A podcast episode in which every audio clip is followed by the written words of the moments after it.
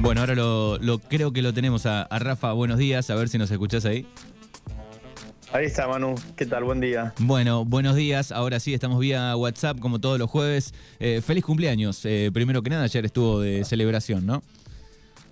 Sí, Manu, gracias. Ayer escuché la canción en el cierre del programa. Claro, la, la, grasa de las, de las capitales de, de Cerú, ¿no? Sí, qué clásico, ¿no? Un tema que no, que no, que no para de tener vigencia. Exactamente, fines, fines de los 70 es esto, ¿no? Claro, eh, sería, no sé, 80, 79, 80, si mal, si mal no recuerdo es ese disco. Bien, bien. Saliendo ya la dictadura, y esa nueva formación que, que, arma Charlie, que es una bomba. ¿no? Es una bomba.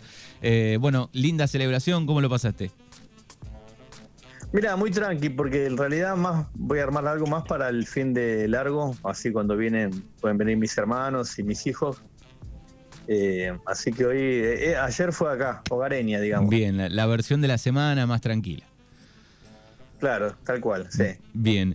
Bueno, eh, me imagino que uno de los temas principales de este Crimen y Razón, y ya está en portada de, la página, es eh, la muerte de, la nena de 11 años eh, cuando llegaba a la escuela, tema de debate. Hace un rato escuchábamos en el programa de O'Donnell a, a Kisilov hablando, digo, bueno, este, un, crimen con dos detenidos hasta ahora y se suspendieron casi todos los cierres de campaña. Sí, mano, y es un, un caso como tantos otros que por un lado tiene lecturas políticas y sociales, ¿no?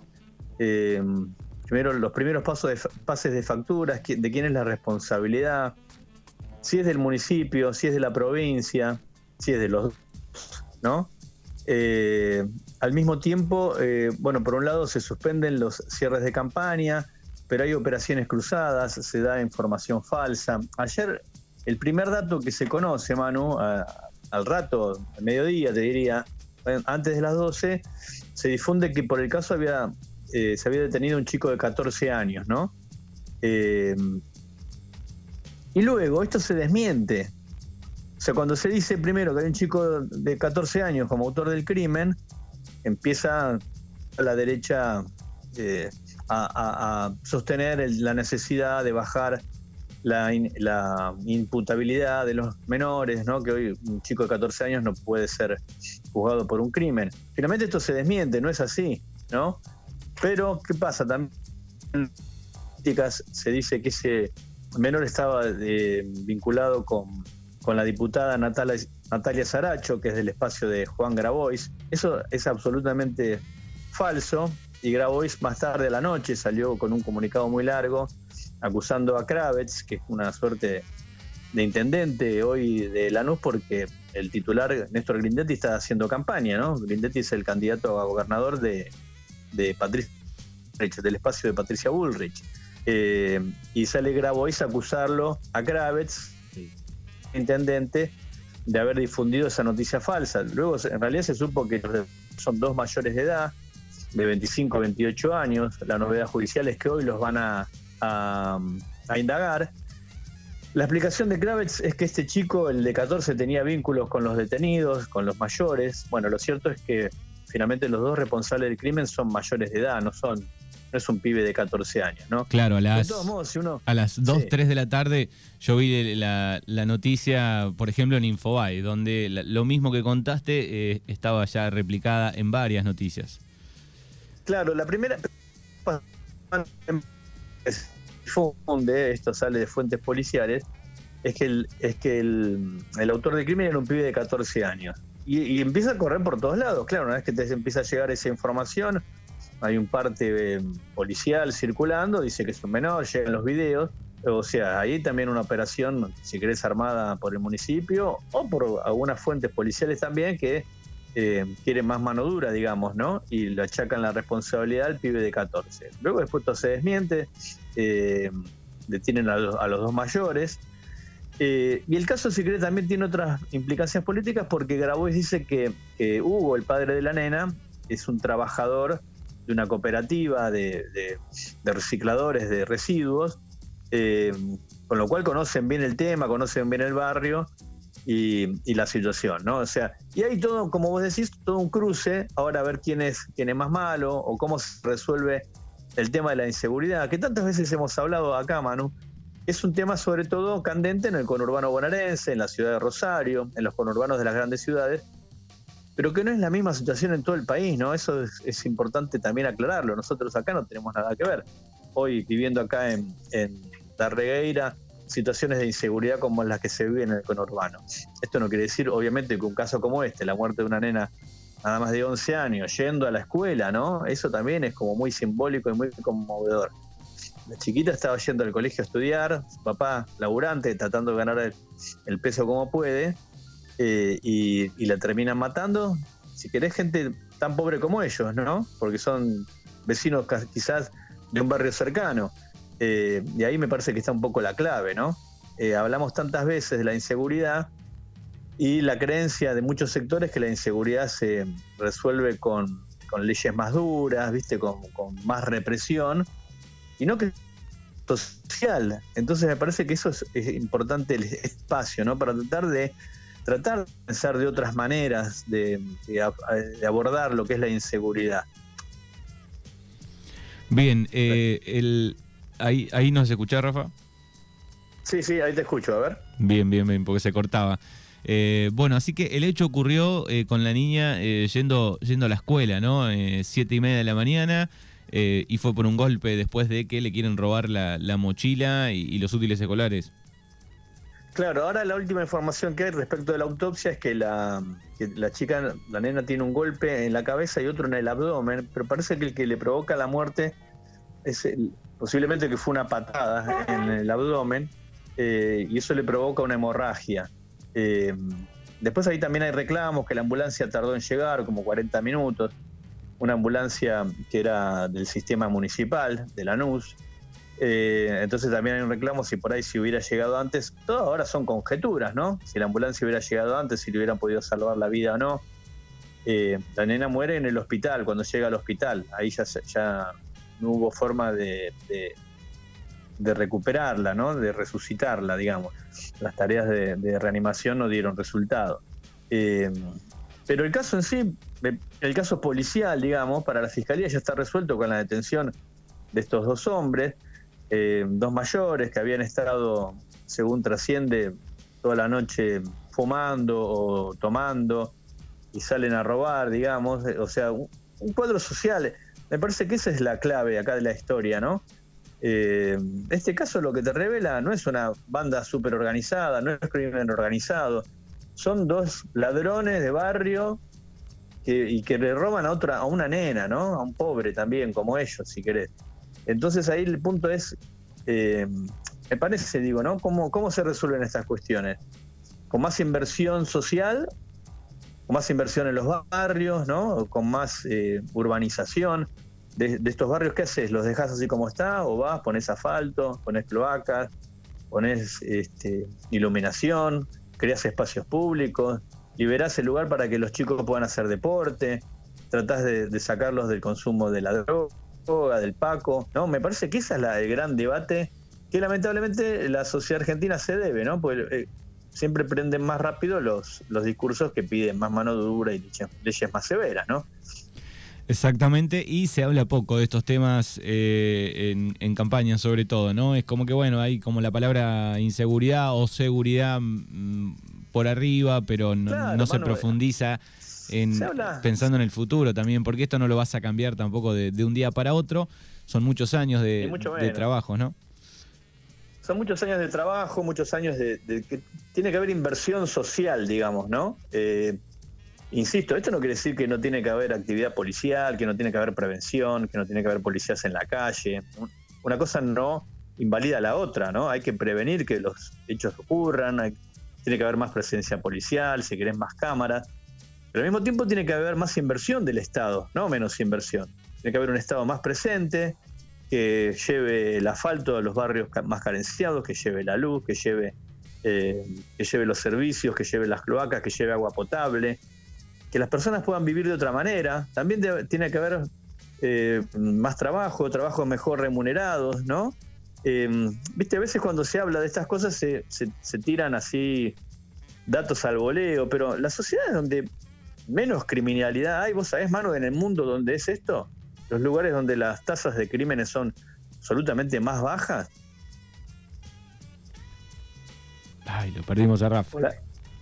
Hola, hola. Sí, las tasas más bajas decías. Sí, claro, los lugares, los países donde las tasas de criminalidad son más bajas, por ejemplo. ¿Tenés idea? No, no alcancé a escuchar la pregunta, perdón. No, no, te decía, ¿viste? que, en, campaña se dicen muchas así cuestiones como estas, se las plantean con, soluciones fáciles. Y yo lo que te decía, ¿cuáles son los lugares en el mundo que tienen las tasas de criminalidad más bajas? Mm, y conozco, no sé, algunos países ahí de Europa, pero bueno, que tienen los niveles de todo muy bien, ¿no? Claro, bueno, justamente son los países nórdicos, ¿no? Los que tienen mejores tasas, tasas de nivel de vida, tienen los menores, las menores tasas de criminalidad. ¿Y por qué tienen menores tasas de criminalidad? Y bueno, porque la gente tiene solucionada todas sus, cuestiones básicas. Tienen trabajo, tienen buenos lugares donde vivir, tienen infraestructura. Eh, bueno, eso lleva a desarrollo. Bueno, hay que pagar impuestos, ¿no? También. Eh, hay un caso muy paradigmático, Manu, entre, por ejemplo, quizás lo viste, hay un documental eh, entre mm, la diferencia entre Estados Unidos y Canadá. Viste que Estados Unidos hay muchos lugares donde se permite portación de armas, bueno, y así hay matanzas a diario en, escuelas, en instituciones. Y en Canadá tienen otro sistema completamente diferente. había un, documental, no me acuerdo si era de Michael Moore, de, una ciudad fronteriza entre Canadá y Estados Unidos, y la diferencia entre un lugar y el otro, ¿no? Eh, entonces también tiene que ver con eso, Manu, cómo se afrontan estas cuestiones. Si con más tiros o con más inversión con más inversión del Estado, ¿no? Exactamente. Bueno, así que es la, noticia de por estas horas, la, más importante, la que sacuda al país. Eh, ¿Hay otro tema también en, el día de hoy, Rafa? Mira, no, el tema más grande es este, ¿no? Después hay, un, tema, si querés, eh, que está dando vueltas, ya lo venimos hablando, que es el tema de la causa cuadernos. ¿Te acuerdas que dijimos que había unos peritajes que decían que la causa cuadernos bueno, que los cuadernos habían sido escritos por dos personas. Sí. No, no solo por, por, Centeno, ¿no? Eh, que era el chofer que supuestamente era el dueño de los cuadernos, eh, sino por un amigo de él, un policía y agente de inteligencia de apellido Basigalupo. Bueno, la última novedad es que Cristina eh, Fernández se presentó en la causa y pidió la nulidad, ¿no? Que se declare toda la nulidad, porque si se comprueba que los cuadernos fueron escritos por un hombre que no era el dueño, que era este, este Centeno, eh, es, posible suponer que todo lo que se escribió ahí es falso, ¿no? Ya hay dos pericias que dicen que esto es falso. Lo llamativo es que nunca se hizo antes la pericia eh, y, que, y que ahora, recién ahora está saliendo esta luz después de, no sé, cinco años, ¿no? De que se inició el expediente.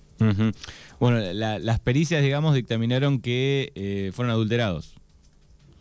Claro, que fueron adulterados, que, que, se agregó una escritura por encima, que los dictaron. Eh, por lo menos hablan de dos personas, de este Basigalupo, que es el hombre que tuvo los cuadernos en su poder, eh, también vinculado a los servicios de inteligencia. Está probado que él ya escribió parte de los cuadernos, ya hay unas pericias caligráficas que demuestran que los escribió él. ¿no? Centeno, que era el titular, eh, el dueño supuestamente de estos cuadernos, ¿no? Y hay otro caso, Manu, que si querés un breve comentario, eh, y ahí sí tiene que ver con el triple crimen, con el narcotráfico. ¿Te acuerdas del, del, crimen organizado, quiero decir? ¿Te acuerdas del triple crimen de General Rodríguez que ocurrió hace 15 años, donde mataron a tres muchachos y, y luego aparecieron sus cuerpos en otro lugar? la muerte de Sebastián Forza, Vina y Ferrón. Sí, sí, relacionado a, al negocio de la efedrina, era, ¿no? De la efedrina, ¿te acordás, Manu? Bueno, ahí por ese caso, eh, esto ocurrió hace 15 años. Eh, el crimen ocurrió el 7 de agosto de 2008. Hay condenados como partícipes, partícipes necesarios en el crimen, cuatro personas. ¿Te acuerdas que fueron los que se escaparon? Eh, ¿Te acuerdas cuando apenas arranca el gobierno de, Cambiemos a fines de 2015, son los que se fugan. ¿Te acuerdas de esa fuga que se transmitió por televisión como si fuera una película de Far West? Eh, bueno, esos cuatro están condenados por el crimen. Pero lo que nunca se pudo probar quién fue el autor eh, intelectual, el ideológico. ¿Quién dijo, bueno, vayan y maten a esos tres pibes que se están metiendo en el negocio de la efedrina. Eso es lo que nunca se aclaró hasta ahora. Y lo llamativo es que la causa prescribió esta semana, el lunes, sin que se conozca quién es el autor intelectual. O sea, queda cerrada con la autoría, como copartícipes de la autoría de la muerte de estos cuatro, los hermanos Esquilachi y Lanata, pero nunca se supo eh, quién ordenó ese crimen.